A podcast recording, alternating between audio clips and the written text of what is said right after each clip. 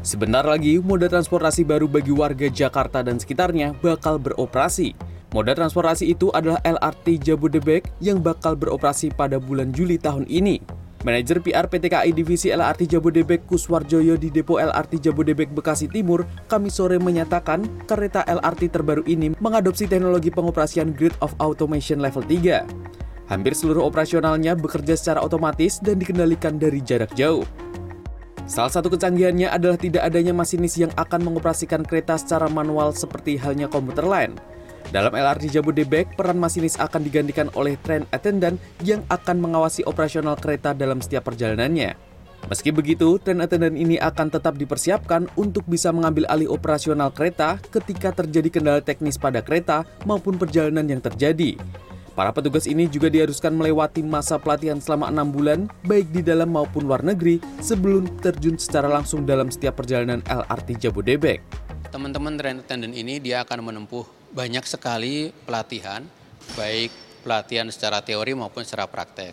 Jadi sebelum mereka bisa memiliki apa sertifikat untuk melakukan operasional perjalanan, mereka harus melakukan pelatihan secara teori. Setelah teori itu dilakukan di sini di Indonesia, kemudian pada saat melakukan pelatihan praktek, mereka melakukan pelatihan di negara tetangga. Karena kebetulan teknologi LRT Jabodebek ini adalah teknologi pertama yang ada di Indonesia. Menjelang masa uji coba publik penggunaan moda transportasi LRT Jabodebek pada 12 Juli 2023, pihak pengelola yakni PT KAI telah menyiapkan cara dan juga persyaratan yang bisa diikuti oleh masyarakat yang ingin mencoba moda transportasi berbasis rel terbaru ini. Jadi terkait dengan masa soft launching, LRT Jabodebek pada tanggal 12 Juli sampai dengan nanti pada tanggal 15 Agustus akan melaksanakan soft launching secara terbatas. Artinya bahwa nanti kami akan menyertakan warga masyarakat untuk ikut mencoba LRT Jabodebek dengan jumlah penumpang yang dibatasi.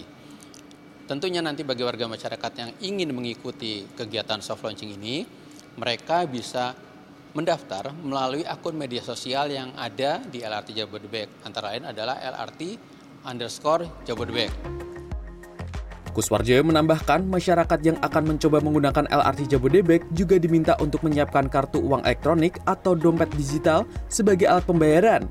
Selama masa uji coba ini akan dikenakan tarif sebesar Rp1 untuk sekali perjalanan.